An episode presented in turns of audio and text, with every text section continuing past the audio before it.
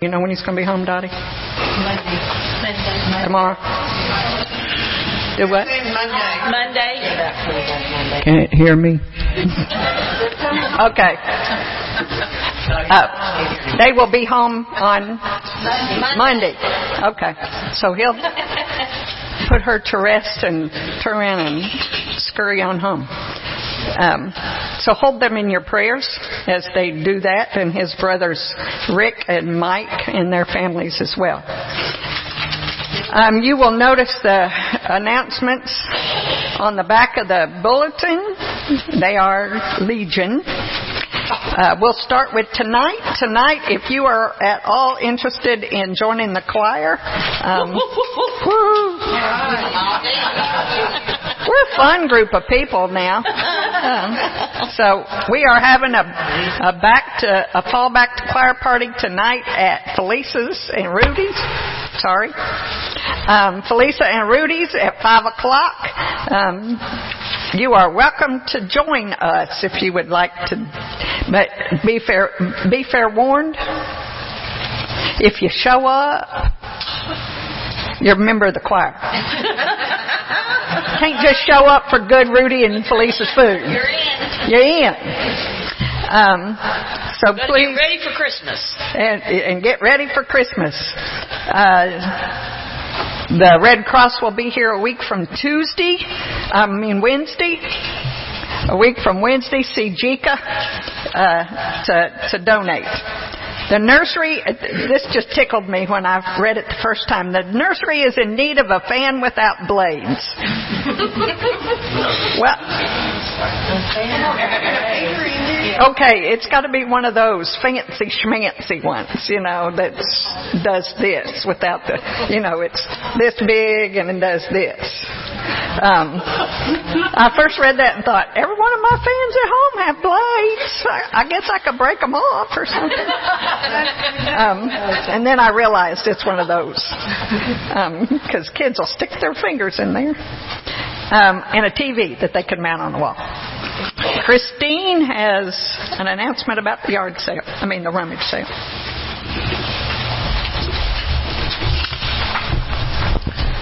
Good morning. Good morning. Uh, our Highway 60 sale is this Friday and Saturday, and so I got a long announcement. So, number one, I want you to know the proceeds from our uh, rummage sale go to our missions and ministries.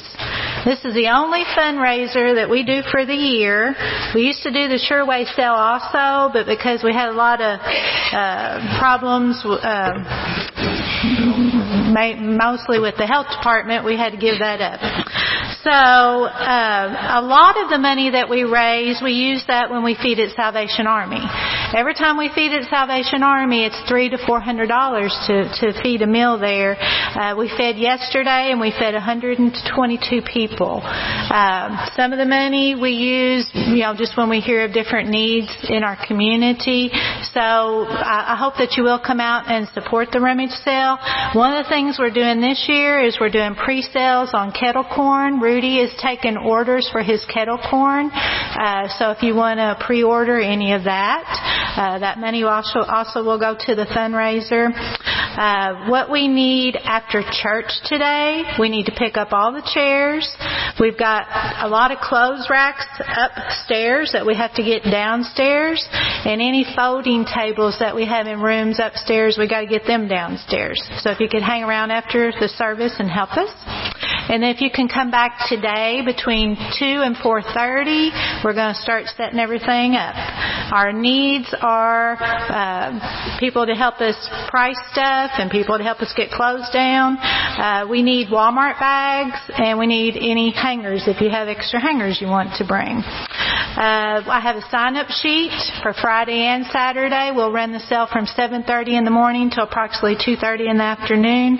So if you could sign up to volunteer. Did I forget something, Sue? Oh yeah. Yeah, we'll have breakfast both mornings. We'll have ham biscuits And then for lunch, uh, we'll be grilling. We'll have pork chop sandwiches. We'll have hamburgers, brats, and hot dogs both days. So come and get your lunch if you can too. That's another part of the fundraiser. So appreciate y'all's help. Thank you.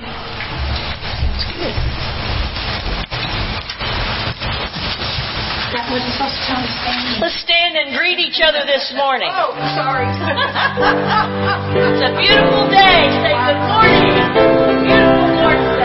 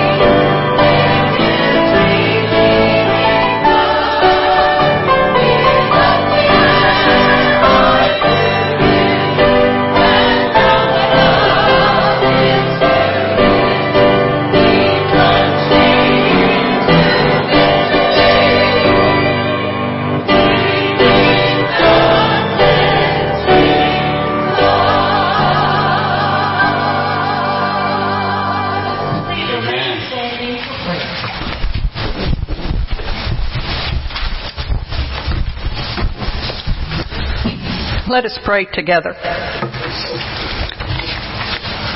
Loving God, it feels so good to call you loving.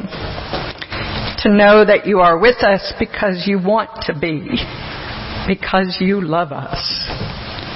We can breathe a sigh knowing we don't have to run faster, jump higher, work harder for you to love us.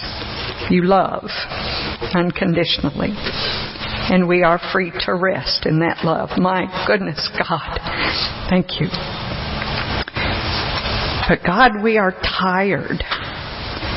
This past week we said to goodbye to the fourth beloved member of our congregation in such a short time. We barely catch our breath and grieve when we find ourselves beginning again. We ask your peaceful presence with Tim and his family today as they lay his mom to rest. Hold them tight in the days ahead. God, I thank you for these folks, this family at Community Baptist. It is our heart's desire to love you with our heart, soul, mind, and spirit, and our neighbors as ourselves. That is what we truly want, but sometimes loving our neighbors is hard. They don't act as we think they should. They don't love us back. They don't care like we think they should. It's hard. But you still command us to love them anyway. You push us to listen to their stories. You tell us to treat them as we would want to be treated. Well, God, today begins a new week, and tomorrow begins a new month. So, okay, we will begin anew. Lead us. Be a lamp unto our feet and a light unto our path, for we are ready.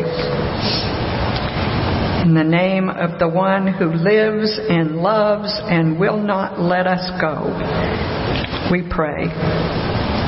Amen. Amen. Let's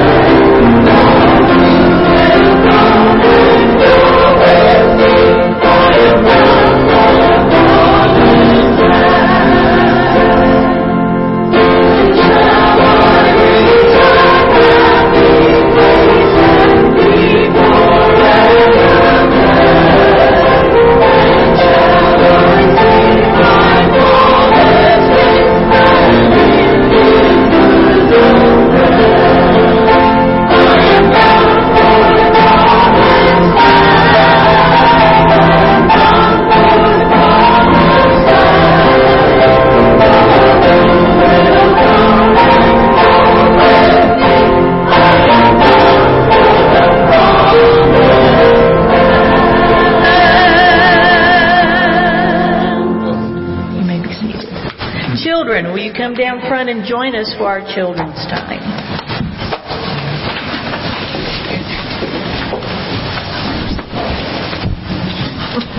This is.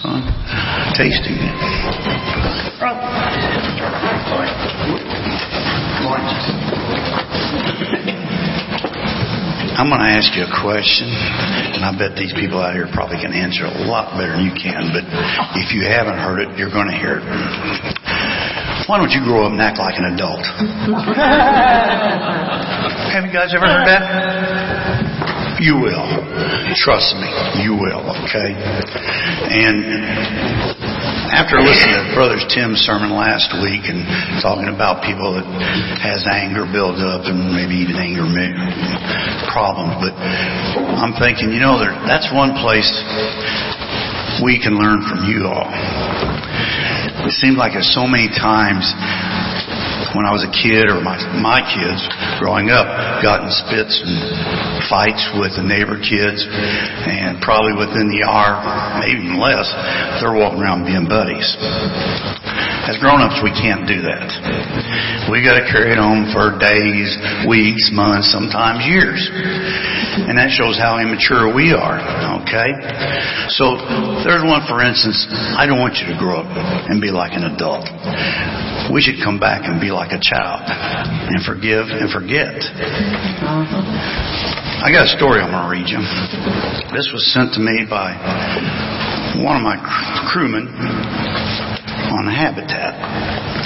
And it tells a good story. I think it's one that we all need to adhere to. It's called The Carpenter. Now, guys, who would think I'd talk about Carpenter, huh? it goes like this. Two brothers living on adjoining farms fell into conflict. It was the first serious rift in 40 years of farming side by side, sharing machinery and trading labor and goods as needed without a hitch. Then the long collaboration fell apart. It began with a small misunderstanding and it grew into a major difference and finally it exploded into an exchange of bitter words followed by weeks of silence. One morning there was a knock on John's door, and that's the older brother. He opened it to find a man with a carpenter's toolbox. I'm looking for a few days' work, he said. Perhaps you would have a few small jobs here and there I could help with. Could I help you? Yes, said the older brother. I do have a job for you. Look across the creek at that farm. That, that's my neighbor. In fact, that's my youngest brother. Last week, there was a meadow between us. He recently took his bulldozer to the river levee, and now there's a creek between us. Well, he may have done this to spite me, but I'll do him one better. See that pile of lumber by the barn? I want you to build a fence, an eight foot fence. So I won't have to, I won't need to see his place or his face anymore. The carpenter said, I think I understand the situation. Show me the nails and the post hole digger, and I'll be able to do a job that pleases you. The older brother had to go to town, so he helped the carpenter get the materials ready, and then he was off for the day. The carpenter worked hard all that day, measuring, sawing, and nailing. About sunset, when the farmer returned, the carpenter had just finished the job. The farmer's eyes opened wide. His jaw dropped. There was just, there was no fence there at all. It was a bridge. A bridge is stretched from one side of the creek to the other. A fine piece of work, handrails and all. And a neighbor, his younger brother, was coming towards towards them with his hand outstretched. You're quite a fellow to build this bridge after all. I've said and done. The two brothers stood at each end of the bridge, and then they met in the middle, taking each other's hand. They turned to see the carpenter hoist his toolbox onto his shoulder. No, wait, stay for a few days. I have a lot of other projects for you, said the older brother. I'd love to stay on, the carpenter said, but I have many more bridges to build. And that's what we need to do. Rather than be mad at people and carry our grudges on forever. We need to build bridges rather than fences. Okay? Thank you. I think you're supposed to go up the corner up there. Is that what I understand? Nope. Looks like she changed. Well, then you all know where you're going. Thank you.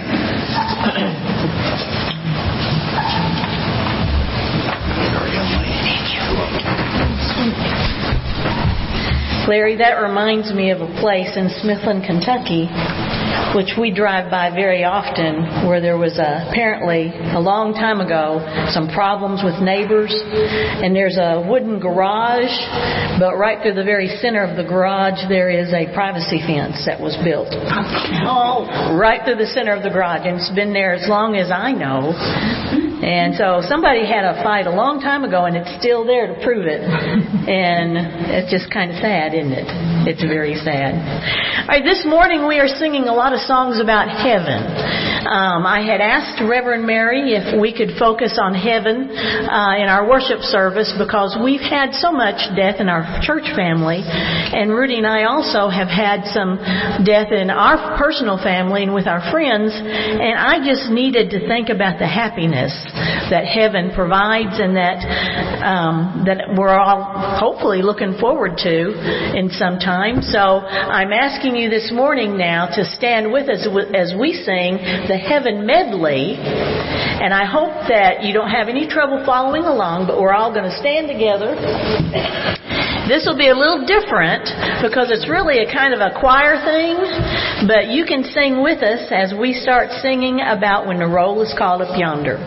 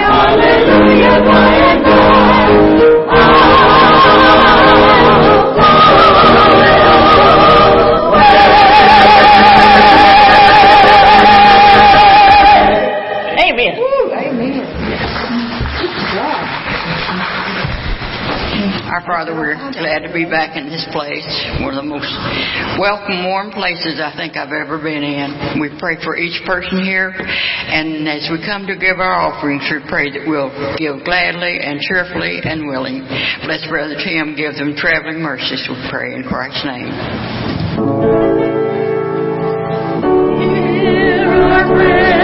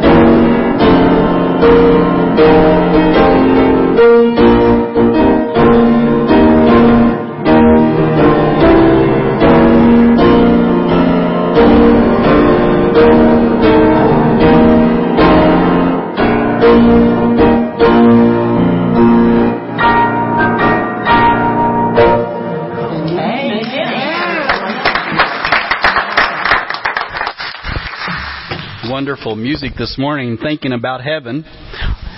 Wouldn't you say so? Thank you. Yeah. Our scripture reading this morning comes from Luke, uh, the, the chapter 15, verses 1 through 3, and then we skip to 11 through 32. And Reverend uh, Mary likes to read from the Good News Bible. Is that correct? So we will continue.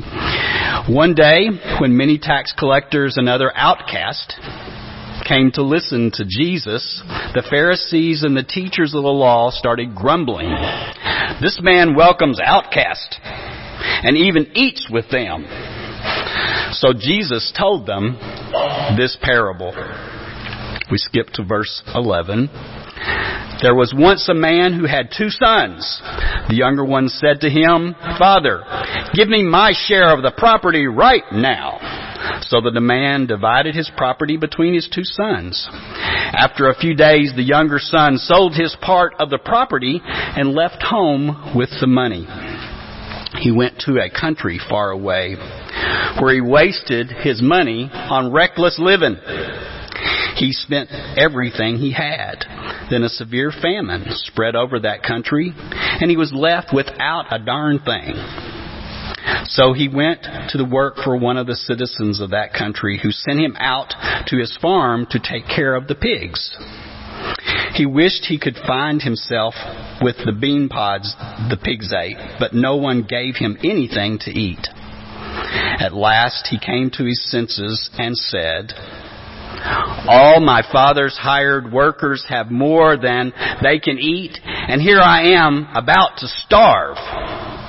I will get up and go to my father and say, Father, I have sinned against God and against you. I am no longer fit to be called your son.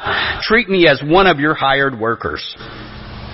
So he got up and started back to his father. He was still a, young, a, long way from home when his father saw him. His heart was filled with pity and he ran, threw his arms around his son and kissed him.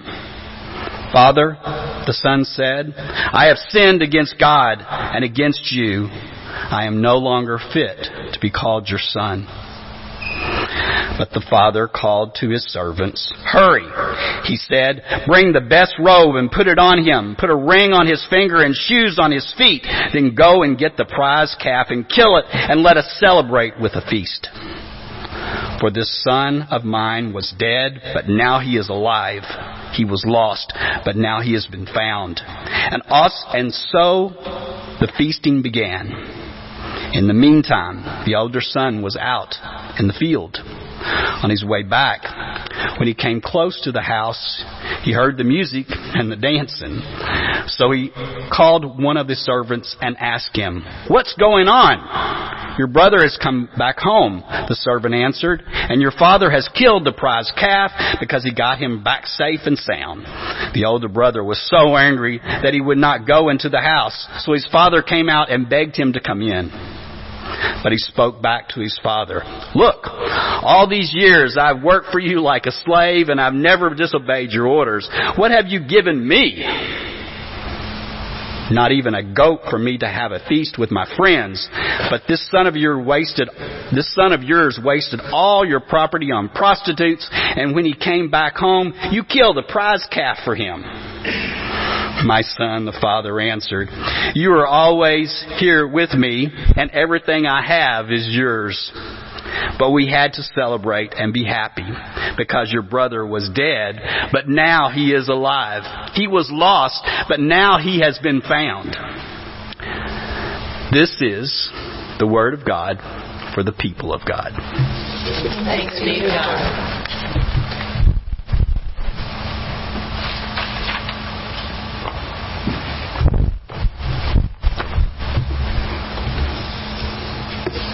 I am not usurping her.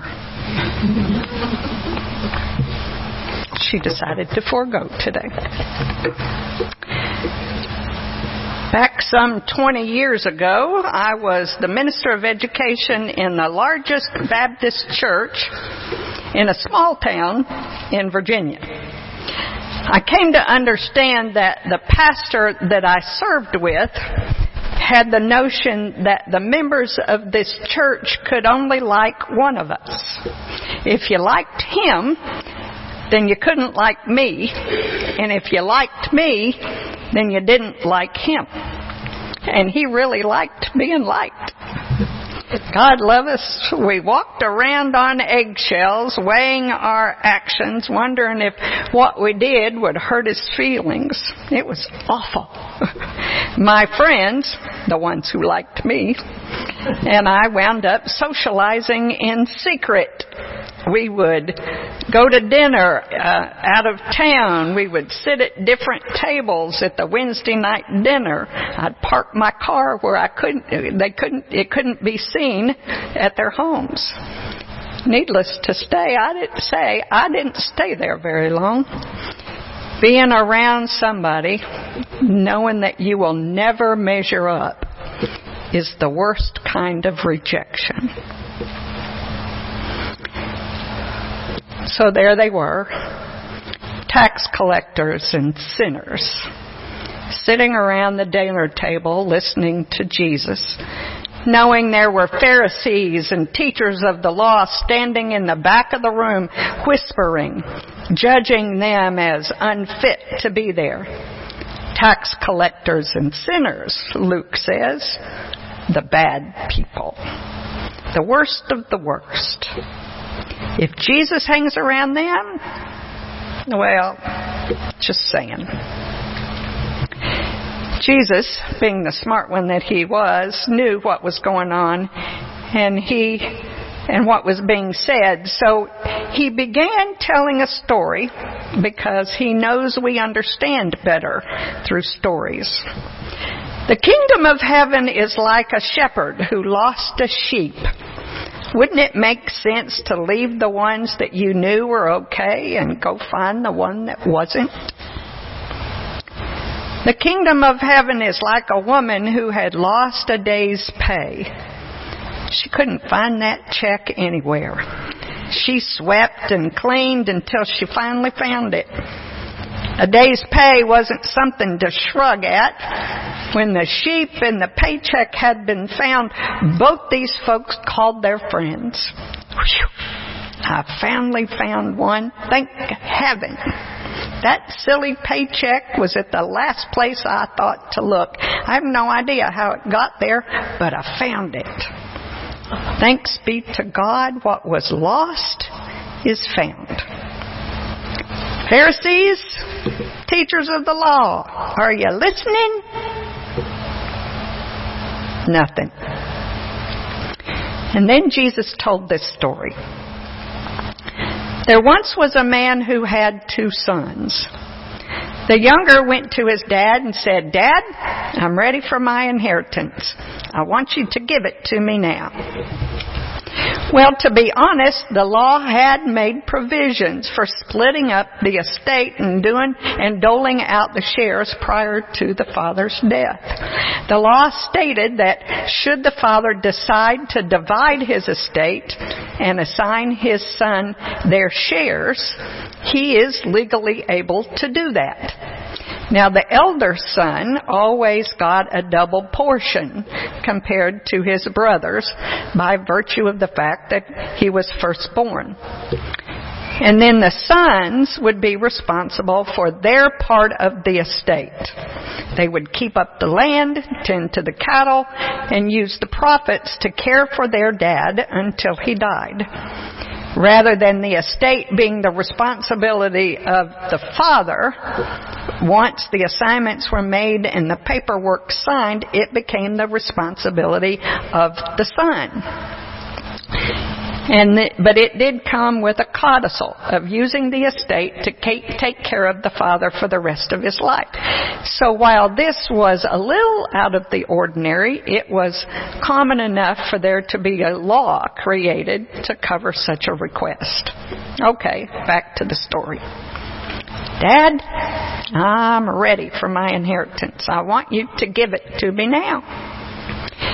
Jesus said that after the dad divvied up his estate, assigned the portions, and signed the paperwork, it took the younger son no time at all to stick a for sale sign in the field, had the cattle listed on eBay.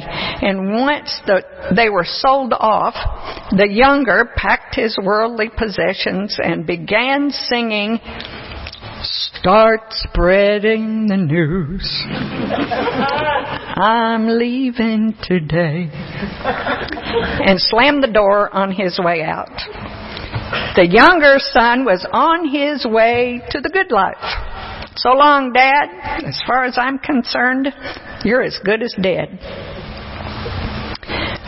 Well, fast living and loose, loose and fast living is great fun sleeping late in exotic hotels, smooth wine by the bottles, great food in restaurants whose waiters want nothing more than to meet your every need, folks eager to be your best friends and the most beautiful women in the world at your beck and call. All because you're the one with the cash. Well, you know, a few million dollars doesn't go as far as you think it would. Eventually, the younger found himself with no money no friends, homeless, and hungry. And all at the right time of the Great Recession. The only job he could find was slopping pigs, which of course no self-respecting Jew would ever do. Pigs are way too unclean. They don't raise pigs, they don't eat pigs, they don't even come near pigs. Feeding pigs. Well, it was either that or dying of starvation. Even that, even with that, the younger nearly starved to death. His employer wasn't great at, at paying what he promised when he promised. No one saw that he was in trouble. No one helped. No one cared. The younger had lost it all.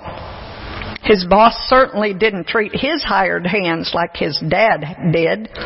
His dad made sure the servants had plenty to eat, a place to live, clothes too. Oh my gosh. As soon as there was a plan in place, he would go back to his dad's farm where he would at least have food every day. He would talk his dad into hiring him as a servant because right now he was hungry, dirty, barely clothed, and had nowhere else to go. The younger kept repeating his lines as he walked back to his dad's house because it wasn't his house anymore. He kept repeating to himself, Dad, I have sinned against heaven and, and, and before you. I am no longer worthy to be called your son. Treat me as one of your hired hands. Dad, I have sinned against heaven and before you. I am no worthy, no longer worthy to be called your son. Treat me like one of your hired hands. Maybe if he said his lines often enough and in just the right way, his dad would take him on as a servant.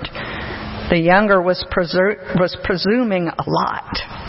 He had taken the money that was meant for him to use to take care of his dad and had blown it. And now he was hoping to be fed, even if it was as a hired hand.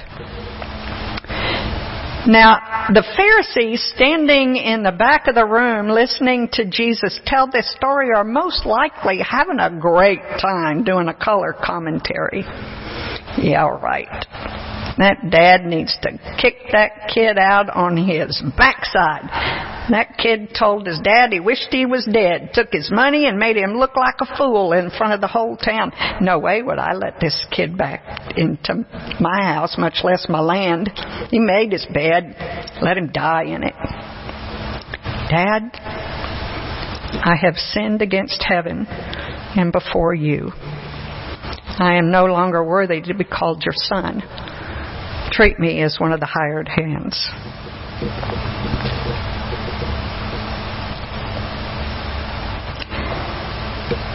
The elder had stayed home, faithfully tending to his two thirds of the estate, taking care of his dad, being the good son. And after the younger left, that took some doing.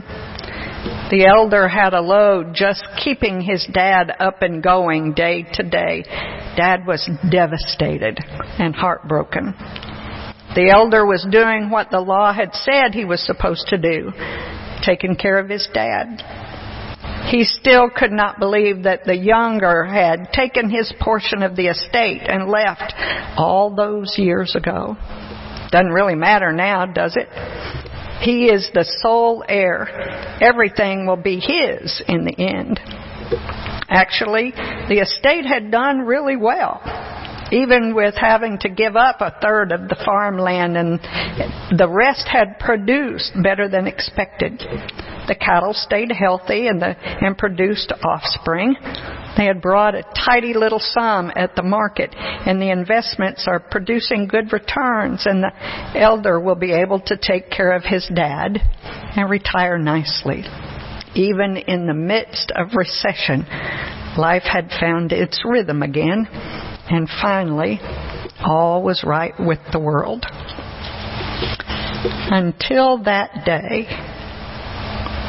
The elder had been in the field all day, taking care of business as usual.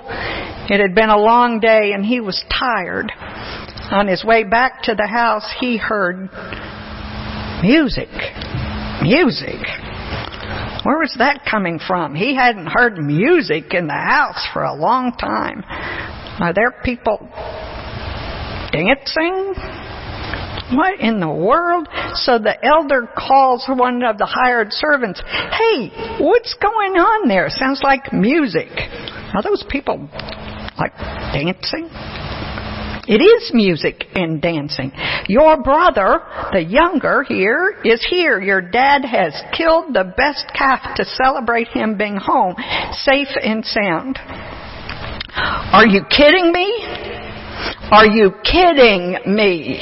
My brother is back, the same brother of mine who stabbed my dad in the heart, who took his inheritance and left. He's back, and there's a party to welcome him home. No, there is no way I'm going in that house.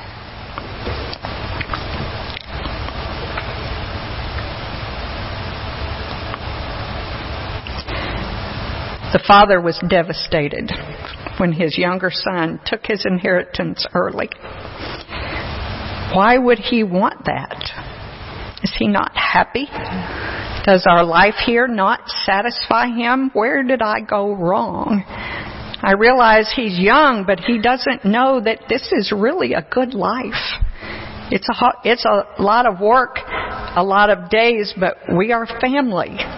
He has everything he needs. Why is that not enough? Oh, child, I think you're making a mistake, but I'll give you what you want. The father watched his land being sold off. He stood as the cattle that he had bred was loaded up and taken away. He was heartbroken that the life he had envisioned and sacrificed for so his children would have it better didn't seem to be good enough for the younger. He wanted something else. He left. Many a morning the father would stand out on the porch with his coffee in hand, watching the sun come up, wondering what the younger was doing. Was he safe? Was he healthy? Were there people out there to take care of him? Was he okay? There wasn't a day that went by that the father didn't carry the younger in his heart and prayers. Days turned into months, and months into years. Still no word. Until one morning. As usual, the father was standing on the porch at sunrise with his cup of coffee in hand when he saw somebody coming up the driveway. It took him a full minute to realize that it was the younger. The father dropped his coffee and took off running. It wasn't exactly the most dignified thing, clutching his robe with both hands so he wouldn't trip over it in a full out sprint down the driveway. Even before he got there, he could hear the younger say something about sinning against heaven and before him, but he wasn't listening. All he wanted to do was gather him up, hold him, and look at him. The younger was skinny and dirty and smelly and raggedy, but the father didn't care. He was home. Dad, I have sinned against heaven and before you. I am no longer worthy to be called your son. Father didn't care about that. The younger was home. Go, go get the family robe and that ring we used, the one with the family crest on it, and get this child some shoes. My son is home. We need to have a feast. Kill that calf we've been fattening up and put it on the roaster. Call the neighbors and tell them we're about to have a welcome home party. Find that DJ we like so much. We need music and dancing. My son is home.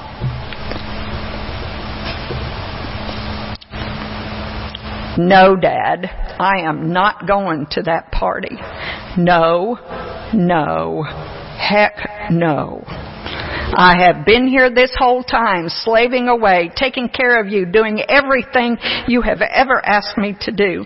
You have never once offered me a goat so that I could have a party with my friends, and now your son who took your money and spent it on who knows what is back, and you kill our best calf to throw him a party? Seriously? He doesn't belong here. He doesn't belong here. He doesn't belong here.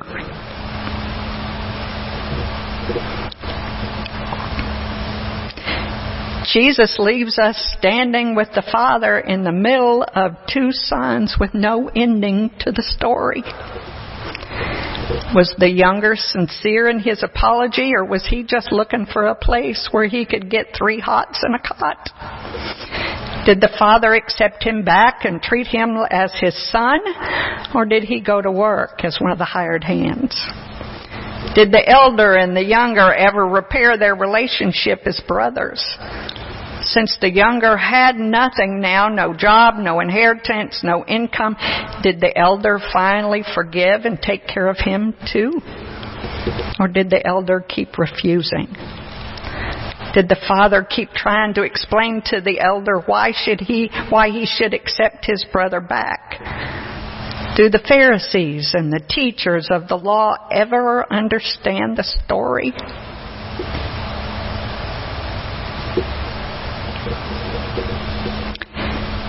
There are people in our lives who are the younger. They seem to be totally irresponsible for themselves, much less anybody else. They are only interested in something if it will benefit them. They are folks who will cheat and lie and steal and manipulate and bargain and bluff if it will get them what they want. We have all heard stories of folks who stand on the street corner begging for money and then spend our hard earned money on sex, drugs, and rock and roll. We have heard those who get welfare and disability checks, but they look quite capable of working. They will steal money from our wallets and drugs from our cabinets. They are the ones who, who will turn a blind eye and won't listen to anything they say. What difference would it make if we listened? Burn me once, shame on you. Burn me twice, shame on me. There are people in our lives who are the elders. They do the right thing because it's the right thing to do. They follow the rules. They work hard. They honor their father and mother. They take care of their family. These are the ones that we go to when we need something done and done right. We trust them to run an honest business and help the community when needed. They serve on the boards of important agencies. Theirs are the voices we listen to. There have been times in our lives when we have stood in the back of the room and whispered, they will never amount to anything. And there have been times in our lives when we have heard the whispering and thought to ourselves, I will never measure up. And here we meet a father who has the audacity to love both sons. This father stands between the younger and the elder and offers grace, forgiveness, mercy, acceptance, and most importantly, a chance to stay in relationship with him. The Father loves extravagantly both the younger and the elder. God loves extravagantly. Our God sees what we do not, cannot see in others and even in ourselves. God knows that we are more than our good deeds. God knows that we are more than our mistakes. And God keeps loving us.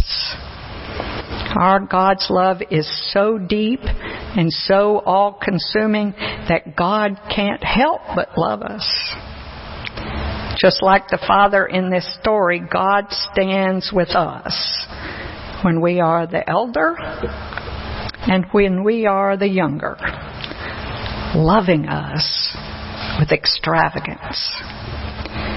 So I guess the question becomes, knowing God loves the saint and the sinner, can we? Amen.